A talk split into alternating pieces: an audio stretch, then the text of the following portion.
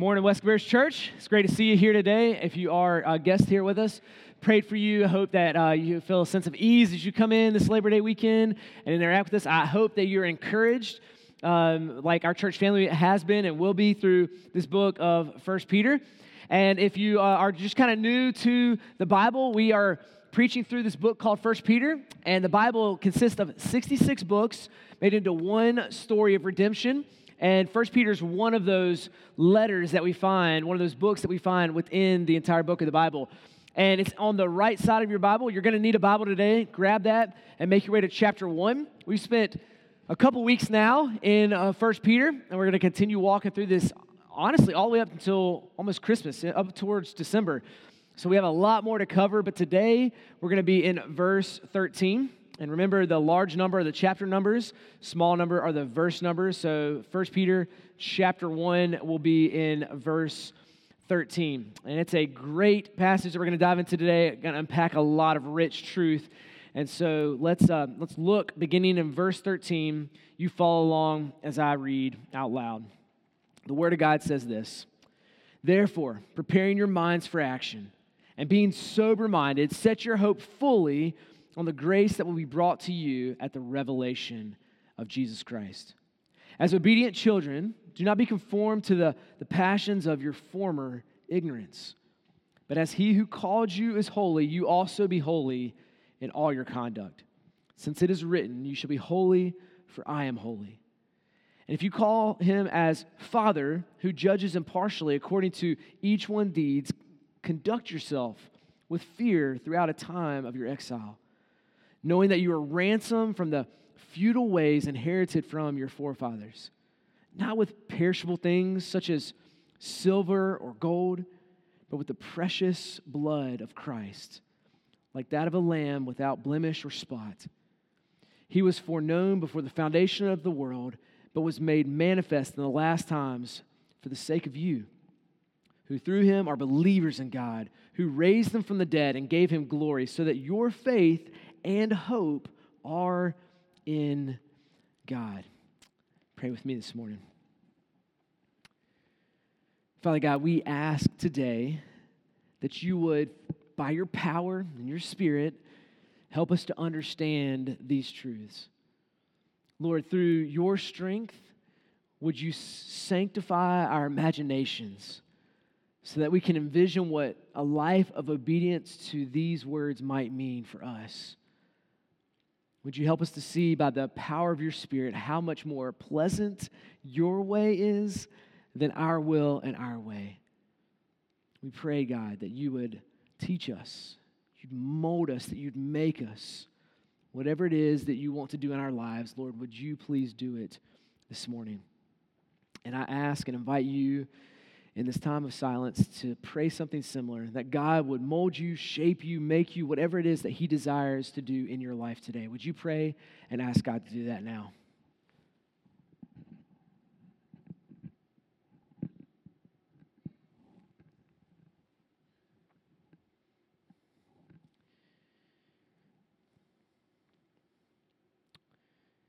Would you also pray for me as we look at this living hope uh, hope that leads to our holiness. Would you just pray that I would serve you well by reading God's word well, by explaining it and applying it to our lives? Would you just pray for me now?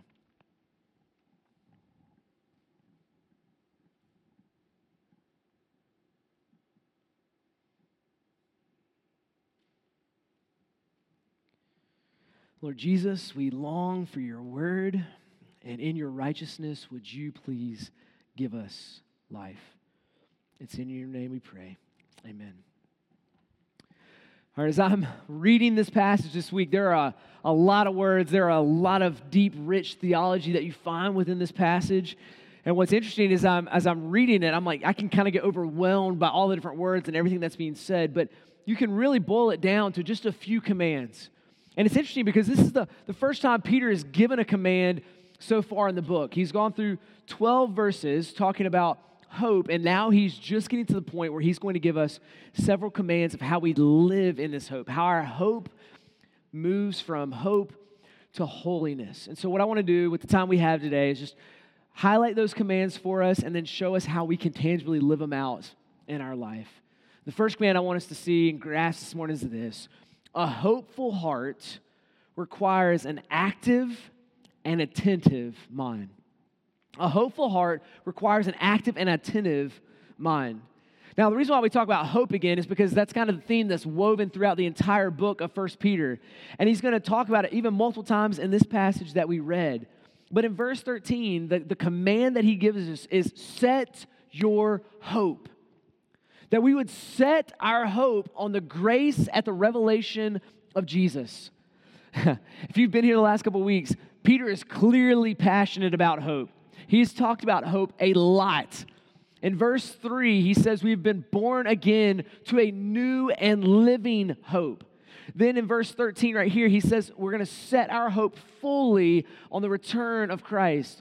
And then in verse 21, he says it again that we would place our hope in God. And the reason why I believe that Peter talks so much about hope is not just the context, for sure, we've talked about that in the last few weeks, and the amount of suffering and pain that these people have walked through, but the reason is, is because he knows that hope is the fuel for endurance, for faithfulness, and for righteous living. And so it makes sense that Peter's first command to, to us as believers is that we would set our hope on the arrival of Christ. Now, I don't know about you, but at least for me, as I'm reading this this week, the first command so we set our hope fully on the return of Christ.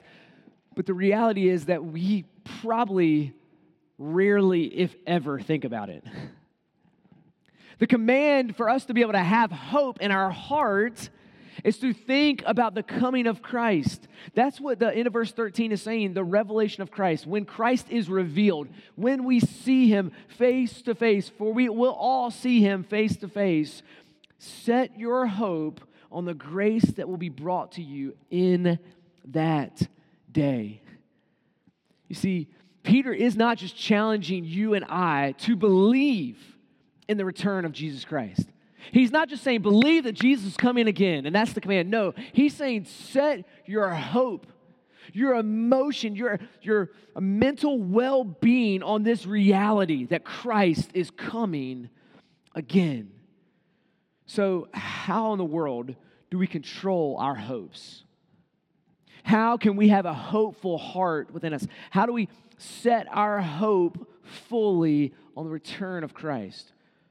You see, if we really think about that, many times when we think about setting something, it's very tangible. Like, I came up here and Ryan set his Bible down on this stand, right? It's a tangible Bible tangible stand. Ryan sets it there and it rests on the stand.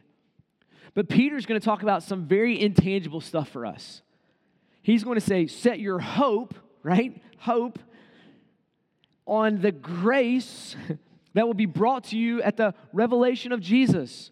How in the world do we take these intangibles of hope and grace and dial them in to the returning of Christ? How do we set our hope on Him.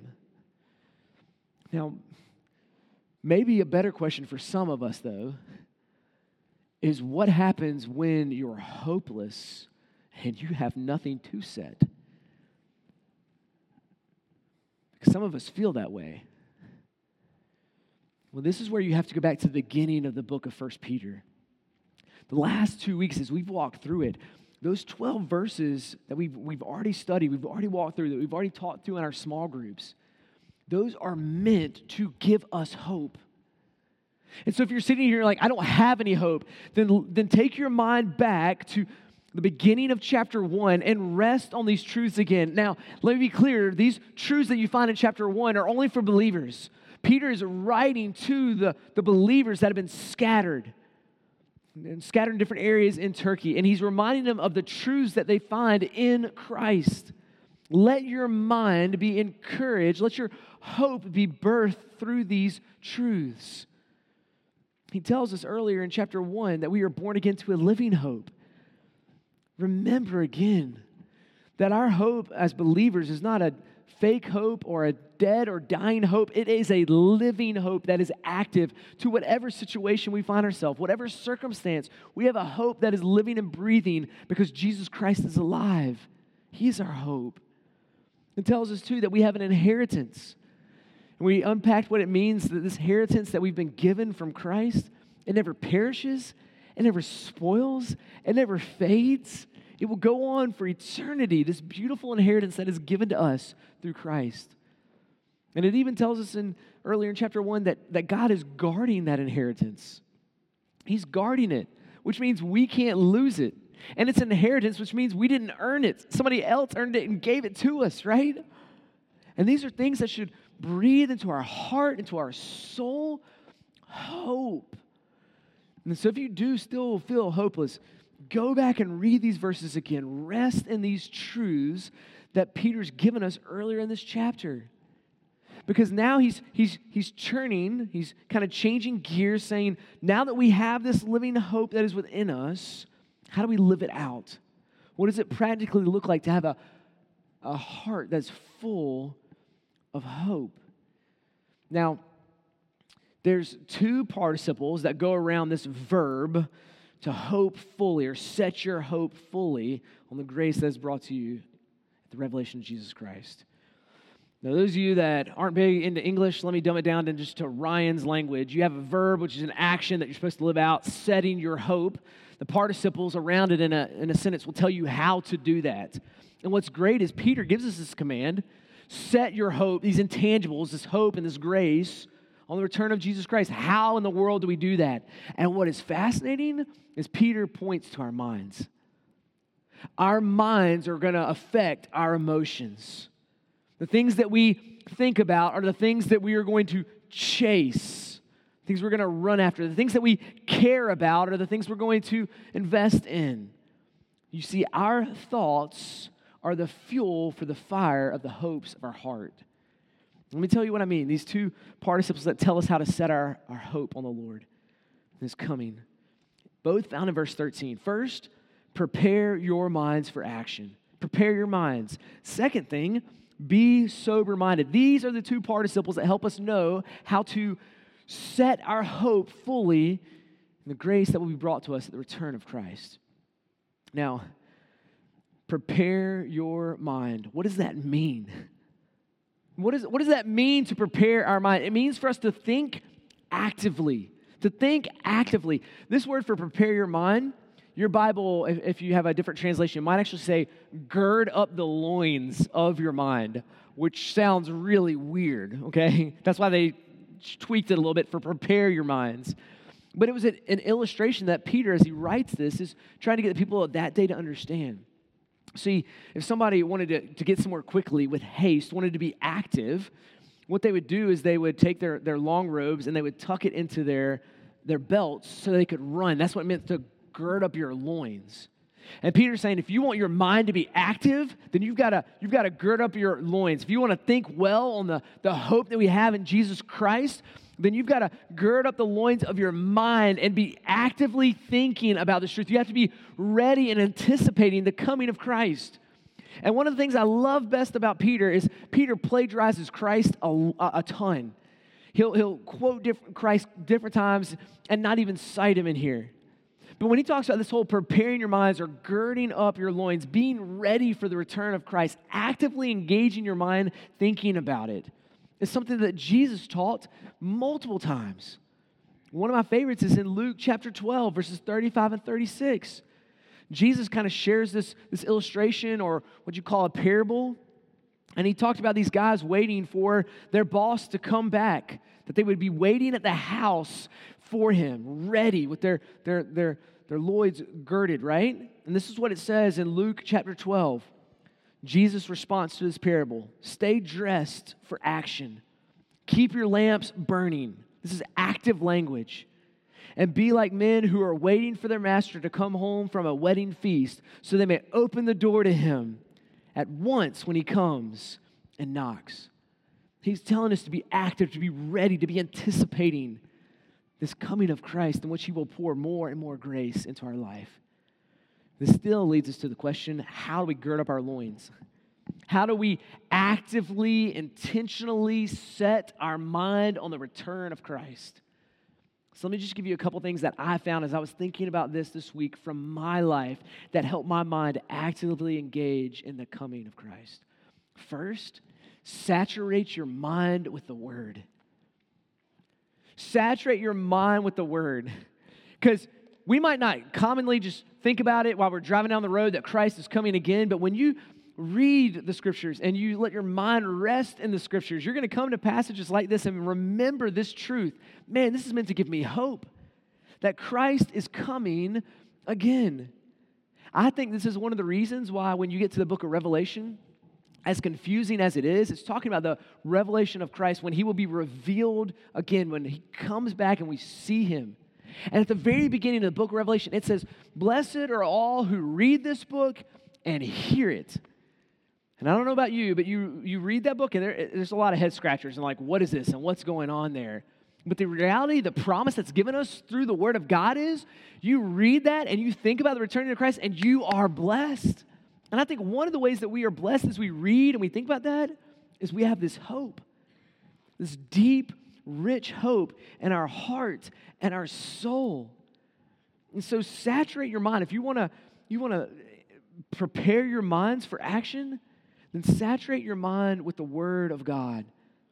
Second, this is just practically for me, I, I, look at creation and there's so much in creation. The Bible tells us that groans for Christ's coming, groans for his coming again. And oftentimes in the mornings when I go out and I run and I see the sun come up over the horizon, I just remember the truth of what God's word says that when Christ comes again, he, his glory will outshine the sun. His glory will outshine the sun. There will be no need for a sun or a moon, it tells us, because the glory of Christ would shine light everywhere it's needed. And I think as I look at the sun slowly starting to come up over the horizon and the light slowly starts to peak on the horizon, what I think about in my mind is that right now, where we live in our day and our age and our culture, that day of peace that Christ will bring, it dimly shines. It dimly shines right now. But one day it will be in its full, bright noonday sun when Christ comes again. So I even look at that and I'm reminded as I run, as I see the sunrise, that Christ is coming again. His light will shine. This darkness will be eradicated and his glory will be seen by all. Another way that I work to engage my mind is a way that's honestly something I don't choose for myself, and many of us don't ever want this, but in reality, these hard, difficult moments guide our minds and, and create our hearts a longing for his return. And it's sickness and sorrow.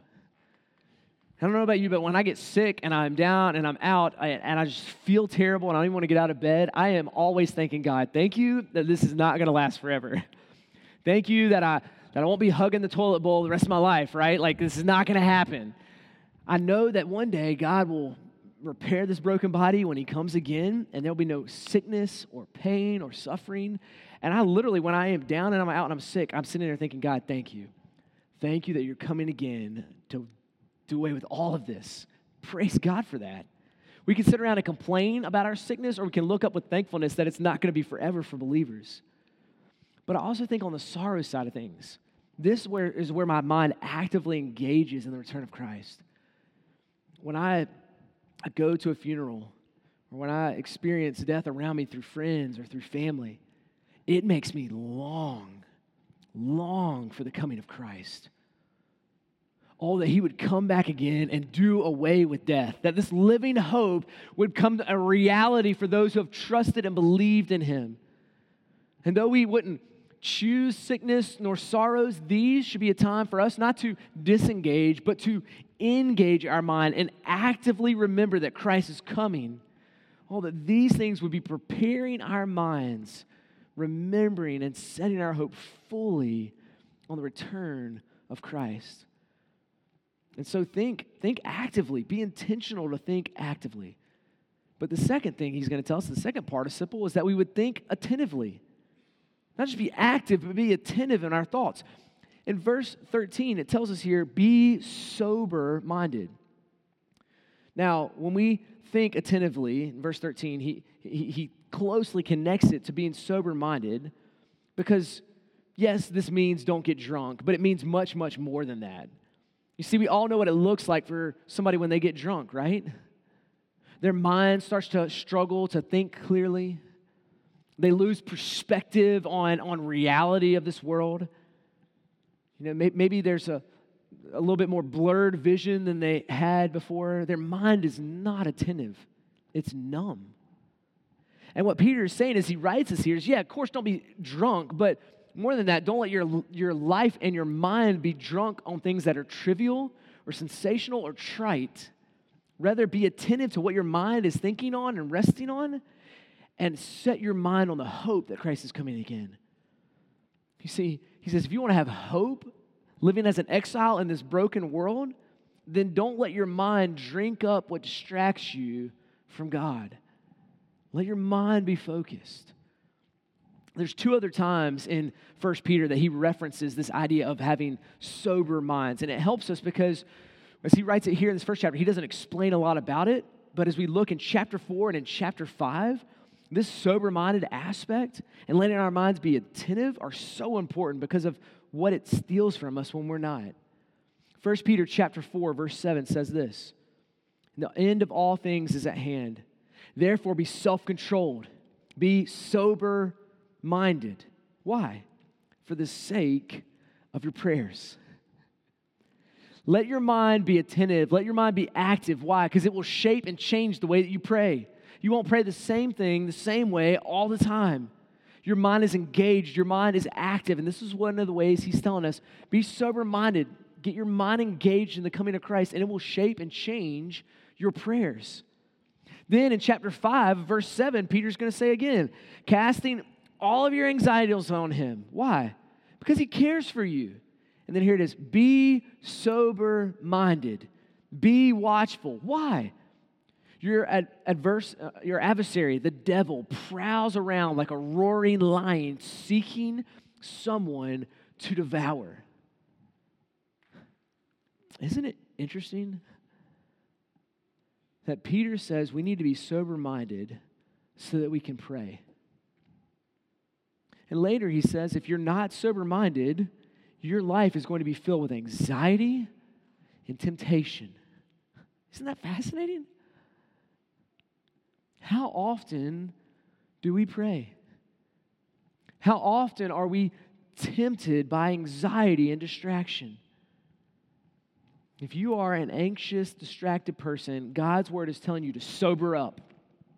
Sober up. Why? So that the enemy doesn't come in and steal our living hope. Instead, we, as we engage our mind, we are finding living hope and we're giving living hope to the world. You see, if we're not careful, we become apathetic and we'll remove our minds from the fight. He's telling us be attentive. Let your minds be sober as you think on the Lord. Now, let me try to wrap uh, up verse 13 in kind of a neat bow or this point with just a short, simple statement of what we're trying to, to do with verse 13. Let us use our mind to stir our hope. Use your mind, engage your mind to stir your hope. Use your mind to serve your soul. See, Peter knows that you cannot separate your mind from our hope. He knows that genuine hope grows well in the does not grow well in the field of ignorance. And a living hope will not blossom in a bed of apathy. It requires the soul of the grace of Jesus Christ second coming. So use your mind to stir up your hope.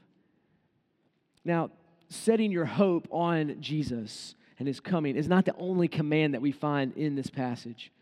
We find another command, and it's around our lifestyle. It tells us in verse 15 to be holy. Be holy. You see, hope leads to holiness. It tells us in verse 13 prepare your minds for what? For action, that you're to live out your hope, that, that hope changes and shapes the way that you live. And when we talk about holiness, sometimes this can be confusing because we might know that the word holiness literally means to be set apart, to be different. But we just hear a command, be holy, church. And we're like, what does that mean?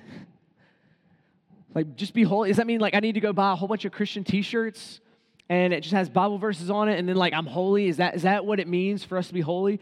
Or does it mean I need to go get like a bumper sticker or a Christian fish and I'll put it on the back of my card and like car and now I'll be holy? Is that, is that what he's is that what he's saying? Or we go get a an old school label maker and we, we type on Bible verses that we stick everywhere, like in our house and in our car. And, and all those could be good things, right? All those can be fine, but they're not creating holiness in us. That does not make us holy, that we can have all these things on the outside. There needs to be a change to our heart. So, how exactly do we do that? How exactly do we pursue holiness? And Peter, as he writes this letter in his kindness, once again, he's going to show us two ways in which we pursue holiness. And then he's going to give us three reasons why we should pursue holiness. So, how do we do it? How do we pursue holiness? Well, in verse 14, he tells us, do not be conformed. That word for conform means don't be squeezed or pressed into a mold. Now, if you've been around church for a little while, you probably think of this from the way Paul talked about it in the book of Romans. Don't be conformed to this world, but let your minds be transformed, right? And so what Paul does is he looks and he's like, Your mind shouldn't be compressed to this world, shouldn't be conformed to this world. Let it be different. Your minds should be different, which is true, and our minds should be different. But Peter takes a different angle. Did you see? Peter doesn't say, you know, don't, don't be conformed to this world. What does Peter say? Don't be conformed to what? The old you. Don't be conformed to the passions of your former ignorance. Peter's like, I'm not telling you to look at the world right now. I'm looking backwards. Before Christ saved you, before you were changed, before you had a living hope, don't go back to those days again. Don't live like the old you. Instead, be conformed to the new you. Be conformed to Christ and his image. See, it's so different for us because we seem to just say, well, it's us versus the world. But times we need to look at our own sinfulness and our own hearts and know that Christ has called us to be different. We need to change, be different from the old you. So we used to think ignorant thoughts and follow ignorant impulses of the past. Some of you right now are probably thinking some of those things in your mind, like, yeah, I realized I was an idiot. Like, that's ignorant, right? That's the word he uses. We were foolish at that time. But now you're no longer ignorant. Why? Because you know God, you know his truth. And that truth and that reality changes you. And you begin to live for Him and live for things that are different and more important. Peter's going to continue to mention this throughout his book, but in chapter 2, verse 11, he's going to talk about the old you. And he says, Beloved, I urge you, as sojourners as exiles, to abstain from passions of the flesh, which war against your soul. You see those old you things, those passions of the flesh that you used to give into and follow in your ignorance? Peter's like, don't follow them anymore. And some of you have been trying to follow them and you're exhausted and you're tired and you're like, why is my soul so weary and why am I so exhausted? Because it's a battle, it's a war for your soul. You realize that? There's a real battle, there's a real war that's going on against your soul, Peter says in chapter 2, verse 11. And so some of you feel exhausted because you're trying to live in your old ways. You're trying to conform yourself back to who you used to be. And God is telling us, you're no longer those things. Don't go back to those old ways, those old passions of the flesh, those old ignorant ways. Instead, follow the Lord. But he doesn't stop there. He doesn't stop saying, don't be like the old you. He gives another way for us to pursue holiness in verse 15. He says, Be holy in all of your conduct. Like, let that rest for a minute. All of your conduct, this is where you pursue holiness. This was a big deal at this time because holiness, when Peter's writing this, was for the culture mostly seen as something you did within the temple. If somebody was a holy person, they would go into the temple to a false god and they would do different holy acts They would give alms or they would make a sacrifice or they would do something and they would do their acts of holiness and then they would leave the temple and live their life. So you did your holy acts in the temple and you left them there. And Peter's saying, No, no, no, guys, that's not how it works. As believers and as Christians, we have a living hope that goes with us everywhere, everywhere. And so as we leave the, the place that we worship God, you know what goes with us? Our holiness. That in all of our conduct, we would be holy before the Lord, that we'd be holy before Him. This changes how we interact with everybody, from family members to people in our neighborhood to in the workplace. We interact with them. And this is why we, we don't cheat people. We try to be patient with people. We don't be rude. Why? Because this is us living out our holiness before men. Now, the temptation for believers when we read about passages to be holy is that we try to be holy and we think things like this. Maybe we don't say it out loud, but it's things that come up in our mind and our heart as we pursue holiness. We look at the world around us and we think, look at these people. Look at these people. Their lives are messes, but not us. Thankfully, not us. And we start to use holiness to judge other people. And that's not how Peter talks about it. It's not how Christ talked about it. Once again, Peter in, in chapter 2 talks about our holiness and our conduct. And this is what he says Keep your conduct, same word that he's using here in chapter 1. Keep your conduct among the Gentiles. Those are non believers. Keep it honorable. Keep it holy. Keep it set apart. Why? So when they speak against you as evildoers, they may see your good deeds and glorify God on the day of the visitation when Christ comes again, right? Once again, Peter's just plagiarizing Jesus. Great thing to plagiarize, right? Matthew chapter 5, verse 16, Jesus says, Let your light shine before men that they would see your good works and glorify your Father in heaven. You see, your holiness is not meant to judge other people and condemn other people. Your holiness is to, to be a light to the world. We are different from the culture for the sake of the culture. We are called to be holy, not so we can judge the world, but so that we can impact the world. That is so key to our holiness that we would realize that. And Peter's going to talk about it time and time again throughout this letter that our holiness is meant that others would see through our life a holy God. Holy God. So knowing those two truths, knowing that this is how we pursue holiness, then he gives us three reasons why. Christian, these are three reasons why you and I should be pursuing holiness in this way. These are three reasons why we should be thinking and preparing our minds to, to, to the coming of Christ again. And the first is because we call on him as Father, verse 17 tells us. Now, he's, he's already hinted of this, this language that those that have trusted in God and believed in him for the forgiveness of our sin, that we are adopted into his family. In verse 14, he says, as obedient children. We're obedient children, that we're trusting and following our heavenly Father. But then in verse 17, he says, if you're going to call God as your Father, then we should look like our Father. And this is why we should be holy for he is holy.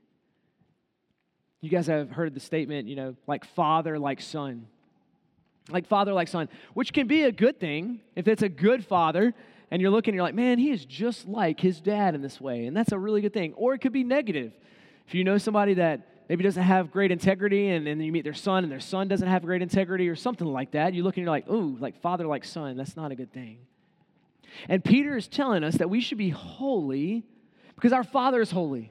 It's a good thing for us to look like our Heavenly Father. Why? Because He's holy. He's set apart. He's perfect. He's merciful. He's gracious. He's wise. He's kind. He's just. And so we should look at our Heavenly Father and say, Yeah, we want to pursue that. Those are good things. We should look like our dad. And if we're going to say that we are Christians, then we should look like Christ. We should look like Christ. That's why we should pursue holiness. But we should also pursue holiness because he is a judge, a just judge. Look at verse 17. I love that these two descriptions of God are so close together that he is Father and he is a judge. You see that in verse 17? You see, he is a loving and kind heavenly father, but he is also a just judge who judges impartially according to each one's deeds. Yes, he is a father that wants to welcome us in and adopt us into his family if we would trust and believe in him. But at the same time, there's a truth, there's a reality that we need to know. When he comes again, he will judge. Christ will judge, and he will judge impartially, which means we can't bribe him, we can't pay him off. He's not going to sweep some things under the rug. Any injustices, any wrongs that we've done, we will be judged. Why? Because he judges impartially. He's a good and perfect judge. Now, we could spend a whole day, and maybe we will at some point soon, just looking at this account of Christ's second coming and what it means when the, the judgment seat is there. But I want to be clear with us this morning that all who are in Jesus Christ, we don't need to fear the ultimate judgment of being separated for, from God in hell for all of eternity. We as believers, as Christians, don't need to fear that. Why? Because Jesus already paid the price for our sins on the cross. We've already got this forgiveness. And so we look and we have hope in this forgiveness that we have found in Christ. But we will all give an account for how we lived our lives. Even those that have trusted in Him will stand before Him and give an account for how we lived our lives. God cares about your holiness if you're a believer. He cares about how you live your life day in and day out, and He wants all of your life, all of your conduct to be holy as He is holy. And this should be a sobering thought for us, a fearful thought in some extent that how we live our life will be judged before Christ one day. And so we, we look and we're like, we want to pursue holiness because we know that Christ is coming again and he will judge impartially. The third reason why he tells us we should be pursuing holiness is because we were ransomed. We were ransomed. Look at verse 18. Knowing that you were ransomed, you were saved, you were redeemed. Now, what's interesting in here, look closely at verse 18 with me. You would expect it to say, He has ransomed us from sin. That's true. We find that throughout Scripture. That's a reality, but that's not what it says. You might expect it to say, He's here to ransom us from death. But that's not what it says. What does it say in verse 18? He has ransomed us from our futile ways inherited from our forefathers. Huh? What is he talking about right here? Let this truth settle well into your heart this morning. The truth is this Christian, if you have been ransomed, saved, you are saved from the futility of life, from a life that is meaningless or without purpose and has no point just like many people in the past have lived, those forefathers that have gone before us, that have lived and pursued all these worthless things, he's saying Christ has rescued us, redeemed us, ransomed us from all of those fruitless ways of the past. So now we have purpose and meaning in our life. This is worth pursuing. Holiness matters because instead of living a pointless life, we have a point filled life. This is what he's saying. And then it's important for us to know what it costs for Christ to do this what it costs for God to ransom us. Yes, from our sin. Yes, from our death. Absolutely. And yes, from our vain, fruitless ways. But it cost Christ his life. Peter uses this wonderful imagery here. He talks about the whole idea of he didn't buy us back, he didn't ransom us with silver or gold. And once again, what he's doing is he's leaning into the, the modern day time and what, what they would do to be ransomed at that time, to be redeemed or forgiven. What would happen is uh, a slave could work and you could actually buy your freedom. So you would work and you would earn up money, silver and gold. And then when you had raised enough money to purchase your freedom, you would go to the temple and you would bring that gold in, you'd bring that money in, and you'd give it to the temple. And the temple would kind of be a middleman between you and your boss or your, your owner or whatever. And he would be the middleman and make it official. Yes, we've received this money, we're giving it to your, your former boss, and now you are freed. And that's the image that Peter's trying to get people to realize. We were a slave to these old things, and now there's freedom. But it's not because we earned it by working hard. Our morality didn't give us the gold and the silver we needed that we brought to God and we laid it at the temple and we're like, now we're free from all our fruitless ways. No, it is through his precious blood of Christ. It's through his blood that we are redeemed, that we are ransomed. And then he moves this very specific cultural reference at that time to a step back to look at the grand narrative of all creation. That our God is a redeeming God who ransoms. And he uses this language of a, of a lamb that was slain. And he compares Christ's blood to this lamb without blemish and without spot, which is pointing all the way in the Old Testament where lambs would be sacrificed as God's people were there in Egypt and they were enslaved. And judgment is coming into the city, and they took a pure, spotless lamb and they took the blood and they put it on the doorpost of the house so that the judgment would pass over them and they would walk forth free. And he's saying, just like that in the Old Testament, that's what Christ did as he hung on the cross and died for our sins. That judgment wouldn't land on us when he comes again, but that we can have hope in the grace of Jesus Christ that awaits us when he comes. This is what he's telling us. And this is what he's challenging us to do to look at the precious blood of Christ and treasure it. So, the last application I would give us as we close is let's live in a healthy fear. Because that's the third commandment that's given here that we would, would live with fear. But it's not a fear of Christ if we know him. His precious blood was shed for us, he was the pure, spotless lamb. Let's fear living as though Jesus' blood is not precious to us. Because we are all prone to live as though his blood didn't matter.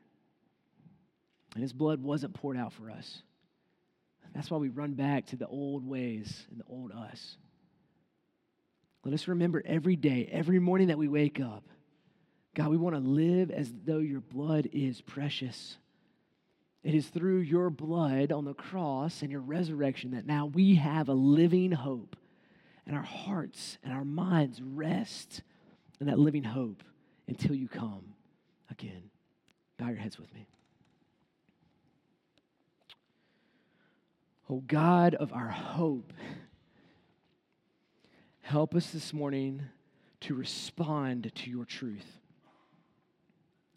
Lord, help us to change our minds right now. May they become active, attentive minds to you. Change our hearts now that our hearts will be filled with, with hope in your second coming. Lord, may we respond, some of us today, by asking you for forgiveness. Your precious blood has already been shed. You welcome uh, those who are lost or in their sin to be adopted into your family, that we would look and call you Father. And so, for some of us, that's exactly what we need to do today. Exactly what we need to do. we need to come and ask God to forgive us of our unholy lives, the times that we've treated Christ's precious blood as worthless and trampled over it in our sin.